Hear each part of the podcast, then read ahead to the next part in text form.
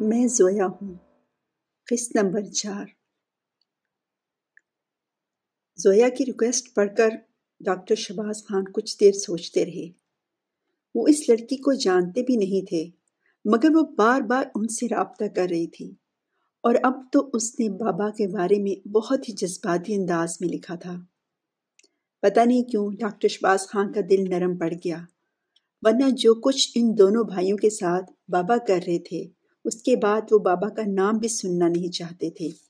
Doctor Shahbaz Khan تو بڑے تھے، وہ بڑی مشکل سے سنبھل گئے تھے، مگر ڈاکٹر شہریار اپنی ماما بابا کے ساتھ اس قدر اٹیچ تھے کہ ماں کی دائمی جدائی کے بعد بابا کی اس قدر بے رخی بلکہ بے رحمی نے ان کو بالکل توڑ کر رکھ دیا تھا۔ وہ باقاعدہ ڈپریشن میں چلے گئے تھے۔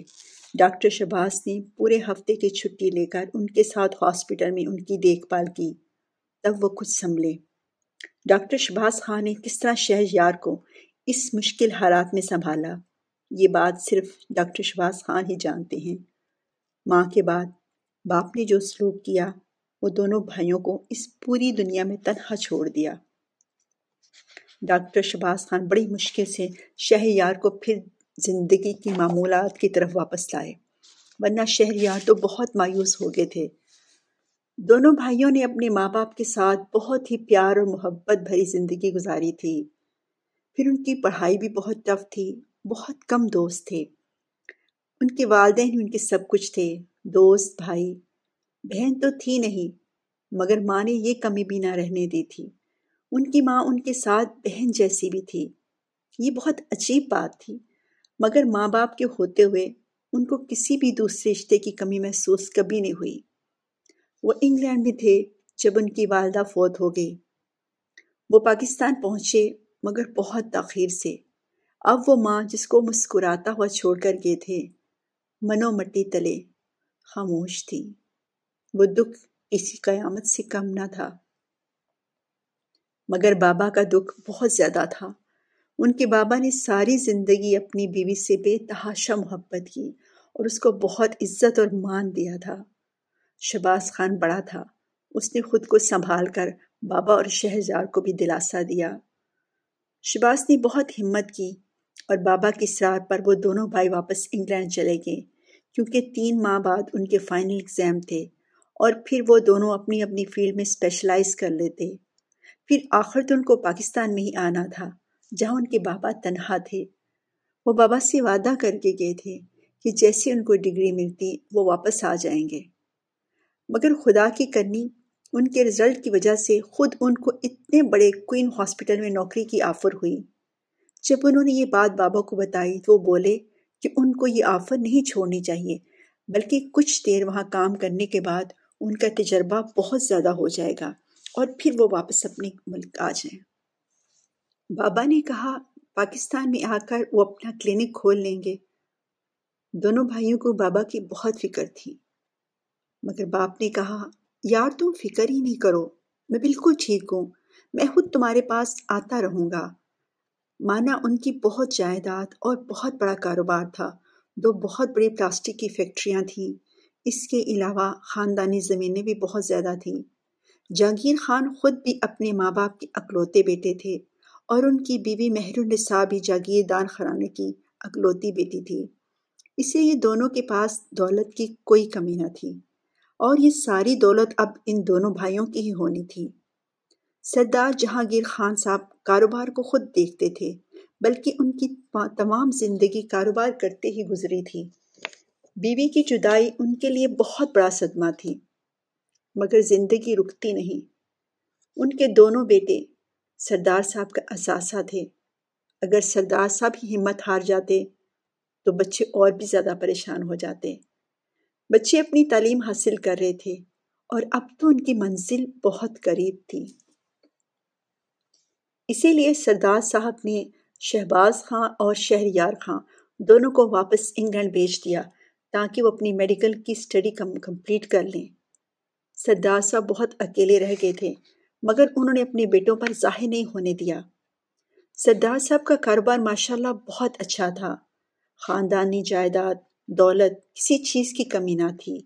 ایماندار آدمی تھے، اس لیے خدا نے رزق حلال میں خوب برکت ڈالی تھی۔ سردار صاحب اپنی بیوی کے بعد کافی اکیلے پڑ گئے تھے، مگر وہ زندگی کے ساتھ چلنے کے حق میں تھے۔ خدا نے جتنی زندگی عطا کی ہے، زندگی خدا کی نعمت ہے اور اس کی قدر کرنی چاہیے۔ کسی بھی بہت پیاری ہستی کے جانے سے زندگی کا ایک حصہ ختم ہو جاتا ہے۔ مگر زندگی رکتی نہیں۔ اب سردار جہانگیر خان صاحب بہت خدمت خلق کے کاموں میں مصروف ہو گئے۔ انہوں نے ایک بہت بڑا یتیم خانہ کھول دیا اور ایک اولڈ ہوم بھی بنایا۔ وہ بہت حیران ہو جاتے تھے کہ بچے اپنے والدین کو کس ٹھٹائی سے وہاں کچھ دنوں کے لیے رہنے کا چھوڑ کر ایسے غائب ہو جاتے تھے جیسے والدین سے اپنی اولاد کا پیارا سا بچپن اوجل ہو جاتا ہے۔ شہباز جہانگیر خان اور شہریار جہانگیر خان کے انگلینڈ جانے کے بعد انہوں نے اپنے آپ کو اور بھی مصروف کر لیا تھا۔ کیونکہ وہ جانتے تھے انگلینڈ کی زندگی کتنی مصروف اور ٹف ہے۔ اور پھر ان دونوں بیٹوں کا ابھی جد و جہد کا دور تھا۔ ان کو ہمیشہ وہ کہتے کہ میں بہت خوش ہوں۔ اسی مصروفیت میں ان کو ایک دن مائنر سا ہارٹ اٹیک ہوا۔ تو ان کے مینجر دوست ورکر سب بہت گھبرا گئے۔ انہوں نے سردار جہانگیر خان کے چچیرے بھائی اسفند یار کو فون کر ڈالا۔ حالانہ کہ سردار جہانگیر کا ان سے کوئی رابطہ نہیں تھا۔ وہ صرف ان کی بیوی مہر النساء کی وفات پر آئے تھے۔ تب سب کو پتہ چلا تھا کہ سردار جہانگیر خان کا کوئی ریلیٹو بھی ہے۔ مگر سردار جہانگیر صاحب نے اس وقت بھی ان کو کوئی زیادہ اہمیت نہیں دی تھی اور وہ غصے سے چلا گیا تھا۔ کسی کو پتا نہیں تھا کہ ان کے تعلقات میں اس قدر سرد مہری کیوں ہے۔ سردار جہانگیر بہت نیک اور سچے انسان تھے۔ جب کی شادی مہر النساء سے طے ہوئی تو سب بہت خوش تھے۔ مگر ان کے چچیرے بھائی اسونت خان کو تو جیسے سانپ سونگ گیا۔ وہ سوچ بھی نہیں سکتا تھا کہ جہانگیر کی شادی اتنی اچھی جگہ ہوگی۔ اور مہر النساء جہانگیر خان سے بھی زیادہ جائیداد کی اکلوتی وارث تھی اسفت خان نے بہت کوشش کی کہ کسی طرح اس کی شادی مہر النساء سے ہو جائے۔ اس کے لیے اس نے بہت سے جھوٹے افیئر جہانگیر خان کے بنا کر مہر النساء اور ان کے خاندان کو بد دل کرنے کی کوشش بھی کی۔ مگر آخر کار پتہ چل گیا کہ یہ کام اسفند خان نے کیا ہے۔ پھر تو جیسے اسفند خان کھل کر کھڑا ہو گیا۔ اسفند خان کے پاس اتنی دولت نہیں تھی، پھر وہ چار بھائی بھی تھے۔ ساری دولت ان سب میں تقسیم ہو گئی۔ اور اسفند کی ناتجبہ گھری سے جو باقی بچی وہ بھی جاتی رہی۔ کاروبار بھی ختم ہوتا جا رہا تھا، جبکہ جہانگیر کے پاس بہت دولت تھی اور تعلیم کے ساتھ ساتھ کاروبار کرنے کی صلاحیت بھی تھی، اس لیے ان کا کاروبار مسلسل بڑھ رہا تھا اور یہ سب اسفند یاد سے برداشت نہیں ہو رہا تھا۔ اور اب مہر النساء سے شادی، جہانگیر پر دولت کے ساتھ ساتھ اب قسمت بھی مہربان ہو گئی۔ مہر النساء خوبصورت ہونے کے ساتھ ساتھ بہت تعلیم یافتہ اور خوبصورت بھی تھیں۔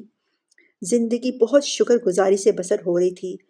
خدا نے جہانگیر خان کو دو خوبصورت بیٹوں کی شکل میں اپنی نعمتیں بھی عطا کر دی تھیں۔ جہانگیر خان نے اپنی زندگی اپنے بیوی بچوں کے ساتھ بہت پرمسرت گزاری۔ دونوں بچوں کو پڑھنے کا شوق تھا اور محنتی بھی تھے۔ اس لیے دونوں بھائیوں نے میرٹ پر پاکستان کے بہترین کالج میں ایم بی بی ایس کیا اور پھر انگلینڈ میں ہائر اسٹڈی کے لیے چلے گئے۔ مہر النساء کی اچانک ملک کے عدم رخصتی نے ان کی زندگی بالکل ہی بدل دی۔ لگتا تھا ساری دنیا ویران ہو گئی ہو۔ مگر جہانگیر خان نے بہت ہمت سے کام لیا۔ شباز خان بھی ان کے ساتھ تھا اور پھر دونوں بیٹوں کو ایک دفعہ پھر زندگی کی طرف لٹانے کے لیے سردار صاحب نے بھرپور کوششیں شروع کر دیں اور کافی حد تک وہ اس میں کامیاب ہو گئے، مگر اب وہ اکیلے پڑ گئے تھے۔ اور تھوڑے سے بیمار ہو گئے تھے۔ ہلکا سا ہارٹ اٹیک تھا، مگر اسفند یار کو اتفاق سے خبر مل گئی۔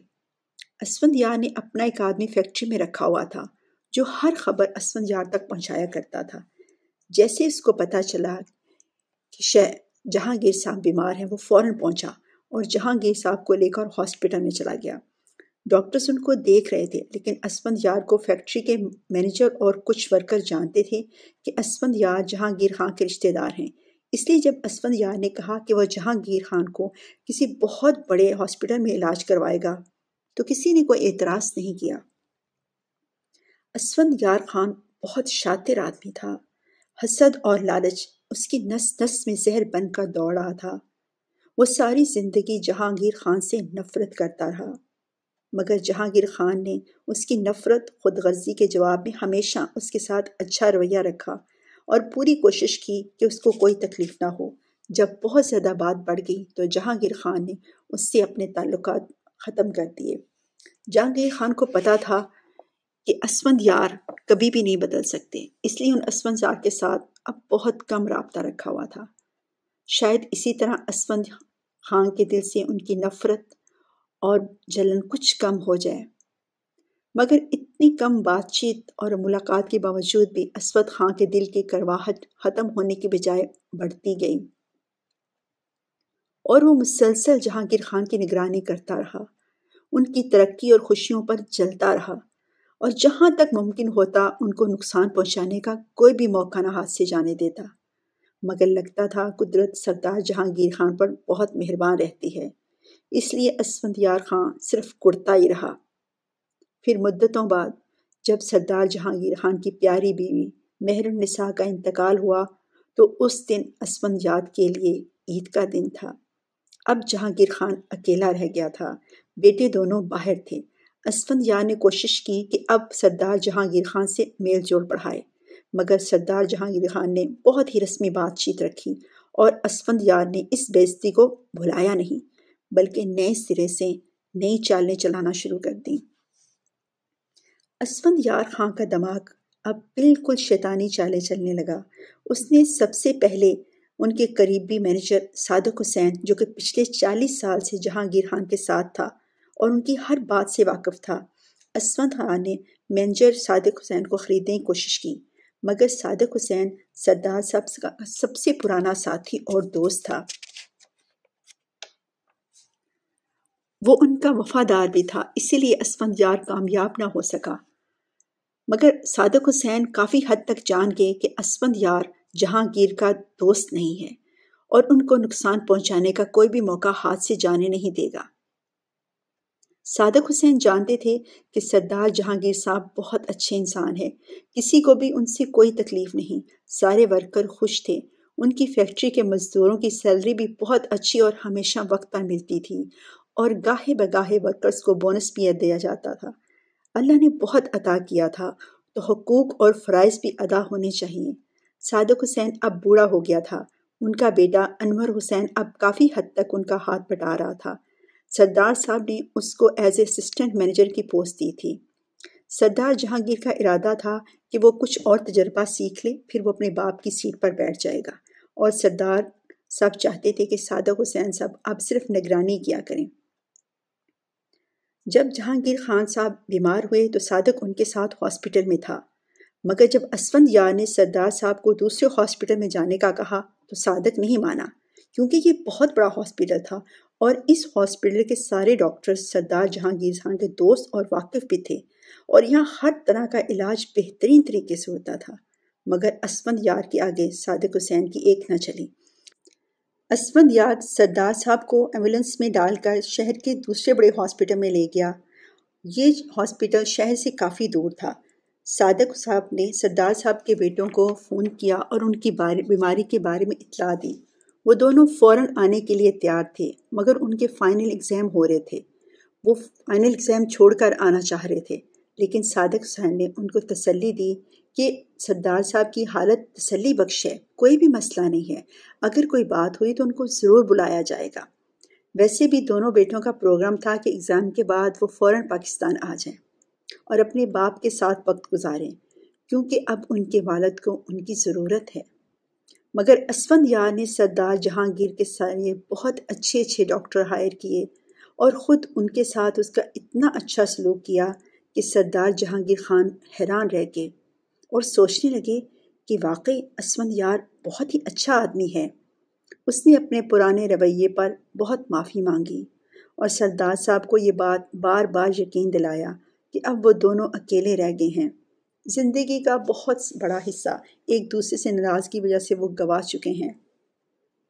اب جو تھوڑی سی زندگی باقی رہ گئی ہے، وہ ساتھ مل جل کر ہنسی خوشی سے گزاری جائے تو اچھا ہے۔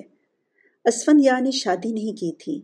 جب بھی سردار جہانگیر خان صاحب نے پوچھا تو اسفند نے بہت نرمی سے بات ڈال دی کہ نصیب بھی ہی نہیں تھی اور ماں بچوں کی شادی کرواتی ہے۔ ماں کے باپ، ماں کے بعد باپ نے خود اپنی عمر سے آدھی عمر کی لڑکی سے شادی رچا لی۔ اب ہماری شادی وہ کیا کر رہا؟ سارے بچے باغی ہو گئے۔ اپنی جائیداد کا حصہ لے لے کر سب اپنی اپنی پسند کی زندگی گزار رہے ہیں۔ اسفند یار کے باقی تینوں بھائیوں نے تو شادی کر لی تھی اور ایک دوسرے سے الگ الگ اپنی زندگی میں مگن تھے۔ مگر اسفند سب سے چھوٹا اور کافی بگڑا ہوا تھا۔ آوارہ گردی، شراب، شباب، سب کچھ کو زندگی خراب کرنے کے لیے کافی تھا۔ اپنے حصے کی جائیداد انہی کاموں میں اڑا دی۔ جب بہت کم سرمایہ رہ گیا تو کاروبار شروع کیا۔ تجربہ تو تھا نہیں، مگر بےمانی میں ماہر تھا۔ ہر جائز، ناجائز طریقے سے گارمنٹس کا کاروبار چلا رہا تھا۔ اپنے آپ کو بزنس مین کی حیثیت سے سب کو انٹروڈیوس کرواتا۔ مگر اندر سے کاروبار کا حال برا تھا۔ نہ ہی مال کی کوالٹی اچھی ہوتی اور نہ ہی وقت پر ڈلیوری کی جاتی تھی۔ مگر ایک بار دھوکہ دے کر سب سے کچھ نہ کچھ ضرور اینٹ لیتا تھا۔ پھر اس نے ایک جوان جاگیردارنی سے تعلقات بنا لیے، جس کا جاگیردار خاون بہت مالدار تھا، مگر اس سے پورے تیس سال بڑا تھا۔ اندر ہی اندر اسمد یار نے اس سے کوئی رشتہ بنا رکھا تھا، جس کے بارے میں کسی کو کچھ پتا نہیں تھا۔ وہ جاگیردارنی بہت خوبصورت اور جوان عورت تھی۔ اسفند یار نے اس سے شادی کا وعدہ کر رکھا تھا اور اس کو کہا تھا کہ جیسے ہی بوڑھا جاگیردار اپنی ساری جائیداد اس کے نام کرتا ہے، وہ اس سے کسی نہ کسی طرح چھٹکارا حاصل کرے اور پھر وہ اسفند یار کی بیوی بن جائے گی۔ وہ بے وقوف عورت اسفند یار جیسے ایار آدمی کے چنگل میں پوری طرح گرفتار تھی۔ ابھی یہ سلسلہ چل ہی رہا تھا کہ اسفند کو سردار جہانگیر خان کی بیوی مہر النساء کی وفات کی خبر ملی۔ پرانے زخم پھر ہرے ہو گئے اور پھر وہ نئے سرے سے ایک الگ پلاننگ کرنے کرنے لگا اور اسی سلسلے میں سردار جہانگیر کے پاس پہنچ گیا۔ سردار جہانگیر کے صد رویے نے اسفند یار کو بہت بےزت کیا، مگر وہ پھر بھی ہمت نہیں ہارا۔ سردار صاحب کی دونوں فیکٹریوں کے ورکرز بہت ایماندار تھے، وہ ان کو خرید نہیں سکتا تھا۔ اسفند یار کا ٹارگٹ مینیجر صادق حسین تھا۔ جو کسی طرح بھی اسفند یار کے لالچ کے جال میں پھنس نہیں رہا تھا۔ مگر صادق حسین کا جوان بیٹا انور حسین اسفند یار کے لیے صحیح بندہ نکلا۔ اسفند نے اس سے بڑی رازداری سے ملاقاتیں شروع کیں اور اس کو پیسے کے لالچ میں اس طرح پھنسایا کہ وہ بالکل ہی انجان طریقے سے خود بخود وہ کام کرنے لگا جو بالکل بے ضرر سے لگتے تھے۔ اس کے لیے سب سے پہلے اسفند یار نے ایک بہت ہی خوبصورت لڑکی کو انور سے متعارف کروایا۔ جو بہت غریب تھی، اس کو نوکری کی تلاش تھی اور انور کے پاس ایز اسسٹنٹ مینیجر کا عہدہ تھا۔ وہ لڑکی نازیہ کام کرنے کے لیے آئی اور انٹرویو میں بہت پرفیکٹ نکلی۔ وہ ورکر سے انور حسین کی سیکٹری بن گئی۔ یہ بات کسی نے ہی نہیں سوچی، کیونکہ وہ لڑکی اپنا کام بہت اچھے طریقے سے کرتی، بہت عزت سے اور ہر ایک سے پوری پوری بات کرتی، کسی کو بھی فری ہونے کا موقع نہیں دیتی۔ بلکہ انور حسین سے بہت کم بات کرتی۔ یہ بات انور حسین کو بہت اچھی لگی۔ لڑکی بہت شریف اور گریجویٹ تھی۔ بس غربت کی وجہ سے نوکری کر رہی تھی۔ انور حسین عمر کے اس حصے میں تھا جب گھر میں اس کی شادی کی بات چیت ہو رہی تھی۔ انور حسین کی دونوں بیائی ہوئی بہنیں چاہتی تھیں کہ بھائی کی کہیں شادی ہو جائے اور اس سلسلے میں وہ ہر ہفتے نہ کہیں نہ کہیں رشتہ دیکھنے جا رہی تھیں۔ مگر ان کو کوئی بھی لڑکی پسند نہیں آ رہی تھی۔ انور حسین ستائیس سال کا بہت ہینڈسم لڑکا تھا۔ رنگ بہت گورا نہیں تھا، گندمی سی رنگت تھی، مسکراتی ہوئی آنکھیں، اچھے دل کا مالک تھا، بہت جلد کسی کو بھی متاثر کر لیتا تھا۔ وہ لڑکیوں سے جلدی فری نہیں ہوتا تھا، مگر وہ کافی دنوں سے غور کر رہا تھا کہ نازیہ کافی حد تک ریزرو رکھتی ہے اور کوشش کرتی ہے کہ جہاں لڑکے ہوں اور خاص طور پر جہاں انور حسین کی موجودگی میں وہ بالکل وہاں نہیں ٹھہرتی۔ یہ بات نازیہ کے اچھے کردار کی گواہی دیتی تھی۔ نازیہ کو فیکٹری میں کام کرتے دو مہینے ہو گئے تھے اور وہ ایک ایماندار محنتی ورکر کی طرح اپنا کام کرتی رہی۔ ایک بار فیکٹری میں زیادہ کام تھا، ساری ورکرز لڑکیاں کافی دیر تک کام کرتی رہیں کیونکہ اوور ٹائم کے پیسے بہت اچھے ملتے تھے۔ نازیہ نے جلدی کام ختم کر لیا اور انہر حسین سے درخواست کی کہ اس کی والدہ کی طبیعت ٹھیک نہیں ہے، اس لیے اس کو جلدی گھر جانا ہے، کیونکہ گھر میں والدہ اور چھوٹے بھائی کے علاوہ کوئی نہیں۔ انور حسین نے فیکٹری کی بس کے ڈرائیور سے کہا کہ اس کو اس کے گھر میں چھوڑ آئے۔ مگر نازیہ نے کہا، جب ساری لڑکیاں بس میں جائیں گی، میں تب ہی جاؤں گی۔ مگر تب تک تو دیر ہو جائے گی، کیونکہ آج رات نو بجے تک یہ کام ختم ہونا ہے۔ نازیہ کے ساتھی ورکر شمائلہ نے اس کو بتایا۔ کوئی بات نہیں۔ ٹھیک میں آپ لوگوں کے ساتھ ہی جاؤں گی۔ میری امی نے بہت سختی سے منع کر رکھا ہے۔ اکیلے نہیں آنا۔ مانا ہمارا ڈرائیور بہت اچھا ہے، مگر میں ماں سے کیا وعدہ نہیں توڑ سکتی۔ انور حسین نے اس کی بات سنی۔ اس نے اس کا چہرہ دیکھا۔ نازیہ کے چہرے پر بہت سادگی تھی۔ آج انور حسین نے غور کیا، وہ واقعی بہت خوبصورت تھی۔ بڑی بڑی آنکھیں جو جھکی رہتی تھی بیسوی گورا سا چہرہ جو ہر وقت دوپٹے کی اوڑھ میں ہوتا تھا۔ عام سے کپڑے، مگر یہ لڑکی کچھ خاص ہے۔ انور حسین کے دل نے اس بات کی گواہی دی۔ چلیے، میں آپ کو چھوڑ آتا ہوں۔ انور حسین نے بہت نرم لہجے میں کہا۔ نازیہ نے آنکھیں اٹھا کر دیکھا۔ اس کی آنکھیں بہت خوبصورت تھیں۔ تھوڑی دیر بعد آنکھیں جھکا کر بولی، سوری سر، میں سب کے ساتھ چلی جاؤں گی۔ اگر کسی اور لڑکی کو یہ آفر ملتی تو وہ یقیناً فوراً قبول کر لیتی۔ مگر نازیہ کے انکار نے انور حسین کے دل میں اس کی عزت اور وقت بڑھا دی۔ تب انور حسین نے کہا، آج صرف آدھا گھنٹہ اور کام کریں، باقی کا کام صبح جلدی شروع کر لیں گے۔ صبح فیکٹری کی بسیں سب ورکر کو ایک گھنٹہ پہلے لے آئیں گی۔ یہ سن کر نازیہ کے چہرے پر اطمینان پھیل گیا اور انور حسین بھی بے ساختہ مسکرا دیے۔ جب ایک ہفتے بعد انور حسین کی بہنیں اپنے بھائی کے لیے نازیہ کا رشتہ لے کر ان کے گھر پہنچی تو نازیہ بہت حیران تھی۔ ویکینڈ پر نازیہ اپنے گھر میں تھی۔ سپہر کو انور حسین کی بہنیں جب نازیہ گھر پہنچی تو نازیہ اپنی ماں اور بھائی کے ساتھ چائے پی رہی تھی۔ اس نے جلدی سے ان کی خاطر مدادت کی کوئی کمی نہ چھوڑی۔ انور حسین کی بہنوں کو بھی نازیہ بہت پسند آئی۔ اور یوں دو ماہ بعد ہی نازیہ دلہن بن کر انور حسین کی زندگی میں آ گئی نازیہ اور انور حسین دونوں بہت خوش تھے۔ نازیہ بہت اچھی تھی۔ مگر اس کا رویہ پورا پورا تھا۔ کسی کو کوئی شکایت کا موقع نہیں دیتی۔ جس سے جتنی بات کرتی، اس کا ہی جواب دیتی۔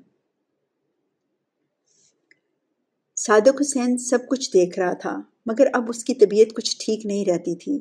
ویسے بھی جب سے سردار جہانگیر خان بیمار ہوئے تھے اسفند یار ان کو دوسرے شہر کے بڑے ہاسپٹل میں لے گیا تھا۔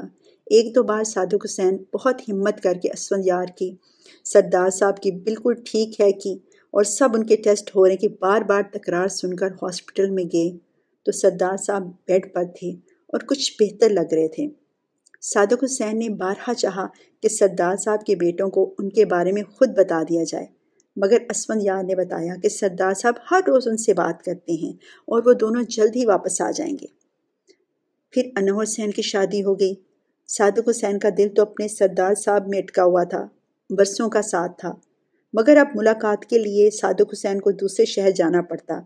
سردار صاحب کا فون بھی اسفند کے پاس تھا۔ وہ بہت احترام اور عزت سے بات کرتا اور کہتا کہ سردار صاحب بالکل ٹھیک ہیں۔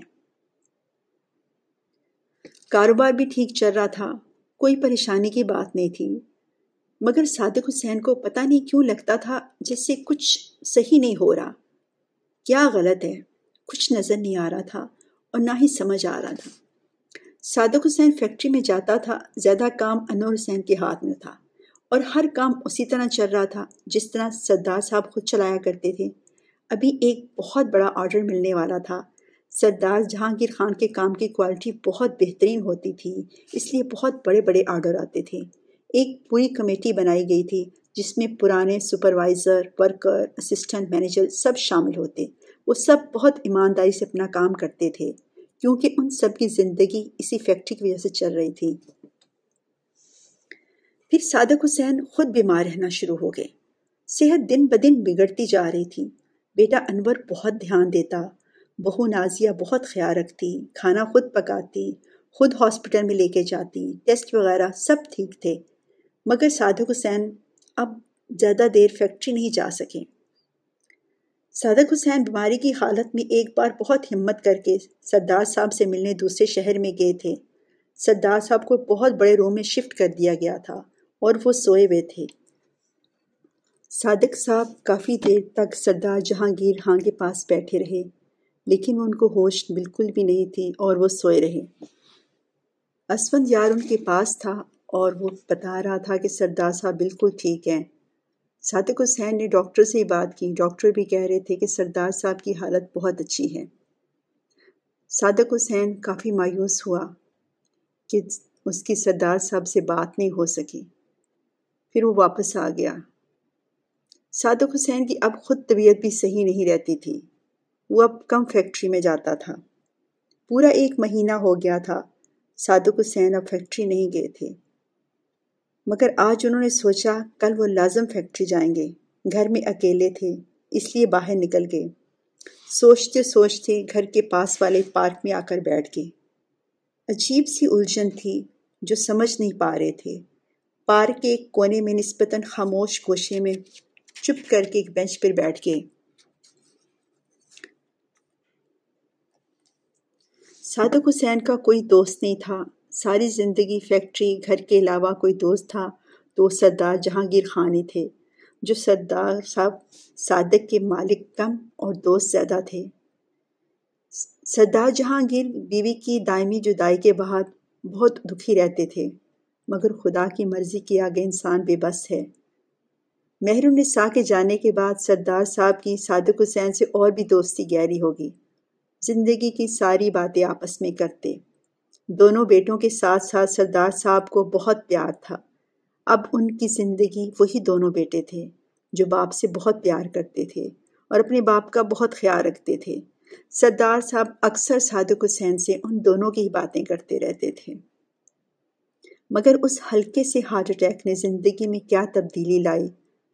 یہ صادق صاحب جان نہیں پا رہے تھے۔ پارک میں بیٹھے بیٹھے صادق حسین کو کافی دیر ہو گئی۔ والدین اپنے بچوں کے ساتھ کھیل رہے تھے۔ ان کو اس طرح ہنستا کھیلتا دیکھ کر صادق حسین کو لگا کہ ان کی جوانی کا زمانہ ان کے سامنے چل رہا ہے۔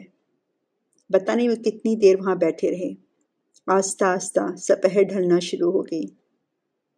تھوڑا تھوڑا اندھیرا شروع ہو گیا تو وہ گھر کی جانب چل پڑے۔ راستے میں ان کے محلے دار نصیر صاحب اس کو مل گئے جو بہت شریف انسان تھے۔ انہوں نے گھر میں ہی اکیڈمی کھو رکھی تھی۔ مڈل اور میٹرک کے بچوں کو پڑھاتے تھے۔ وہ صادق حسین کو زبردستی اپنے گھر لے گئے۔ وہاں بیٹھ کر صادق حسین نے چائے پی اور پھر مغرب کی اذان سن کر دونوں نماز پڑھنے کے لیے نزدیکی مسجد میں گئے۔ نماز کے بعد صادق صاحب گھر آ گئے۔ انور اور نازیہ آج کل آٹھ بجے کے بعد ہی گھر آتے تھے۔ اور پھر تینوں نے مل کر کھانا کھایا۔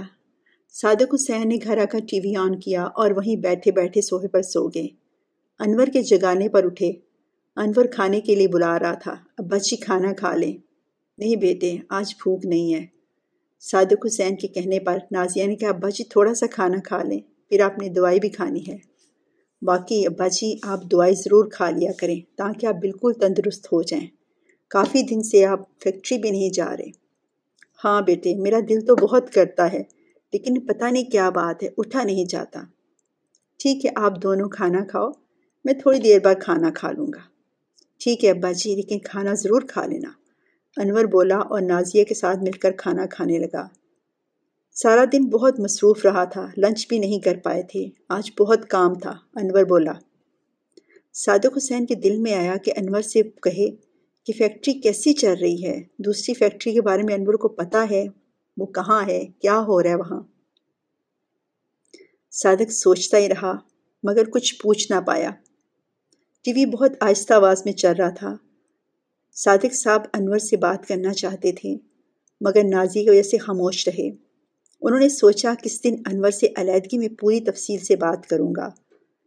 کیونکہ نازیہ زیادہ خاموش رہتی تھی، اس لیے صادق حسین بھی اب زیادہ چپ رہتے تھے۔ یا پھر میں کل خود فیکٹری چلا جاؤں گا۔ رات کو حسب معمول صادق حسین دوائی کھانے لگے تو ان کے ہاتھ سے گولی نیچے گر گئی۔ انہوں نے بہت ڈھونڈا کہ شاید ٹیبل کے نیچے ہے، مگر ان کو نظر نہیں آئے انہوں نے صرف پانی پی کر لیٹ کے اور کافی دیر تک رات کو سردار صاحب کے بارے میں سوچتے رہے۔ پھر کو کب نیند آئی کہ فجر کی اذان کے بعد ہی حسب معمول ان کی آنکھ کھلی۔ آج ان کی طبیعت اس طرح بوجھل نہیں تھی جس طرح ہر روز صبح کے وقت ہوتی تھی۔ آج وہ اپنے آپ کو قدرے بہتر محسوس کر رہے تھے۔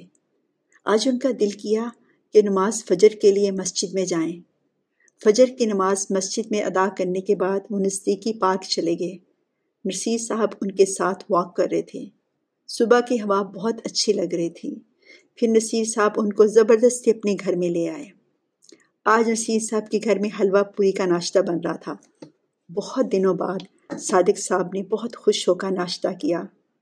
ان کی بہو نازیہ ان کا بہت خیال رکھتی تھی، مگر ان کو صرف ڈبل روٹی اور آملیٹ کھانے کی عادت پڑ گئی تھی۔ پراٹھا ان سے ہضم نہیں ہوتا تھا۔ پتہ نہیں کیا بیماری تھی، کھانا بہت کم اور دوائی آہستہ آہستہ زیادہ ہوتی جا رہی تھی۔ مگر آج حلوہ پوری کا ناشتہ کیا۔ کمال ہے۔ ناشتے کے بعد جب صادق صاحب گھر پہنچے تو انور اور نادیہ آفس جانے کے لیے تیار تھے۔ بابا آپ کہاں چلے گئے تھے؟ کافی دنوں بعد صادق حسین باہر نکلے تھے۔ کچھ نے یار، بہت دل کر رہا تھا کہ نماز مسجد میں پڑھوں۔ وہاں نرسی صاحب سے ملاقات ہو گئی۔ صادق صاحب نے ابھی اتنا ہی کہا تھا کہ نازیہ بولی بابا میں نے آپ کا ناشتہ تیار کر دیا ہے۔ ناشتے کے بعد اپنی میڈیسن لے لینا۔ ہمیں آج جلدی جانا ہے۔ ٹھیک ہے، آپ جاؤ، فکر نہیں کرو۔ میں سب کر لوں گا۔ صادق صاحب نے ٹی وی آن کر کے نیوز چینل لگا دیا۔ ناشتہ وہی بریڈ آملیٹ ٹیبل پر پڑا ہوا تھا۔ ان کو بالکل بھی بھوک نہیں تھی۔ وہ ٹی وی دیکھ رہے تھے کہ بیل بجی۔ انہوں نے دروازہ کھولا تو سامنے نرسری والوں کی طرف سے ایک مالی آیا تھا۔ انور کو پودوں کا بہت شوق تھا، مگر چونکہ گھر ان کا اتنا بڑا نہیں تھا کہ لان بنایا جائے، انور نے بہت سے گملے پودوں سے بھرے ہوئے چھوٹے سہن میں رکھے ہوئے تھے۔ اکثر نزدیکی نرسری سے پودے منگوا کر لگاتا رہتا۔ آج کل موسم بہار شروع ہونے کو تھا۔ نئے پودوں کی کل میں مالی لے کر آیا تھا۔ وہ مالی اکثر ان کے گھر میں آ جاتا تھا۔ آج بھی وہ گلاب اور موتیے کے پودے لایا تھا۔ صادق حسین صاحب نے مالی کے ہمراہ صحن کے گملوں میں وہ پودے لگوائے۔ پھر مالی کے ساتھ کافی دیر تک پودوں کے بارے میں باتیں کرتے رہے۔ فارغ آدمی کو بولنے کے لیے اور سننے کے لیے کوئی نہ کوئی تو چاہیے ہوتا ہے۔ مالی کو پھر چائے کی پیشکش کی اور ساتھ ہی وہ ناشتہ بھی گرم کر کے دے دیا جو نازیہ ان کے لیے تیار کر کے گئی تھی۔ ناشتے اور چائے کے بعد مالی کافی دیر تک صادق حسین کے ساتھ بیٹھا رہا۔ پھر اچانک اس کی طبیعت خراب ہو گئی اور وہ کچھ بوجھل اور سست ہونے لگا۔ اچھا صاحب جی اب میں چلتا ہوں۔ بہت تھکن ہو رہی ہے۔ لگتا ہے جیسے کچھ ہو رہا ہے۔ یہ کہہ کر مالی اٹھا، مگر وہیں کرسی کے پاس ہی گر گیا۔ صادق صاحب بہت گھبرائے۔ مالی ایک بوڑھا آدمی تھا۔ صادق صاحب نے اس کو ہوش دلانے کی بہت کوشش کی، مگر وہ بے سد لگ رہا تھا۔ سانسیں ہلکی ہلکی چل رہی تھیں۔ صادق صاحب نے فوراً محلے کی واحد ڈسپینسری میں فون کیا۔ صبح دس بجے کا وقت تھا۔ ابھی صرف ڈسپینسری آیا ہوا تھا۔ وہ بھاگتا ہوا آیا۔ اس نے مالی کو چیک کیا اور کہا کہ مجھے تو کچھ سمجھ نہیں آ رہی، آپ ان کو ہاسپٹل میں لے جائیں۔ صادق صاحب بہت پریشان ہوئے۔ خیر، مالی کو لے کر ہاسپٹل گئے۔ وہاں ڈاکٹر نے چیک کیا۔ ان کو ڈرپ لگائی۔ مالی ہوش میں آ گیا۔ کیا یار، تم نے تو مجھے بالکل ہی ڈرا دیا تھا۔ صادق حسین نے مالی کو ہوش میں آتے دیکھ کر کہا، معاف کرنا صاحب جی مجھے خود پتہ نہیں چلا کہ مجھے کیا ہو گیا تھا۔ مالی بیچارہ غریب آدمی کافی پریشان لگ رہا تھا۔ کوئی بات نہیں۔ اب بابا، آپ ٹھیک ہیں اور جا سکتے ہیں۔ ڈاکٹر نے ایک سیرپ ان کو دیتے ہوئے کہا آپ کو کچھ ٹیسٹ کروانے ہوں گے۔ ابھی ڈاکٹر اتنا ہی کہہ پایا تھا کہ بس ایکسیڈنٹ کا ایک کیس آ گیا جس میں بہت سے لوگ زخمی ہوئے تھے۔ ڈاکٹر فوراً اس طرف بھاگا۔ صادق حسین مالی کو اس کے گھر چھوڑنے کے اور اس کو کچھ پیسے بھی دیے اور اس سے سے کچھ پھل بھی خرید کر دیے۔ مالی بہت دعائیں دے رہا تھا۔ گھر آ کر صادق حسین نے خود آج اپنے لیے کھچڑی بنا لی۔ انور اور نازیہ آج کل کافی دیر سے آتے تھے۔ فیکٹری میں بہت بڑا آرڈر آیا ہوا تھا۔ وہ پورا کرنا تھا۔ آٹھ بجے انور اور نازیہ آگے۔ وہ باہر سے کھانا لے کر آئے تھے۔ انہوں نے کھانا کھایا۔ مگر صادق صاحب نے ان کے کہنے پر کہا کہ آج انہوں نے کھانا کھا لیا ہے۔ نازیہ نے دوائی کھانے کی تاکید کی۔ پھر وہ دونوں تھکے ہارے اپنے بیڈ روم میں چلے گئے۔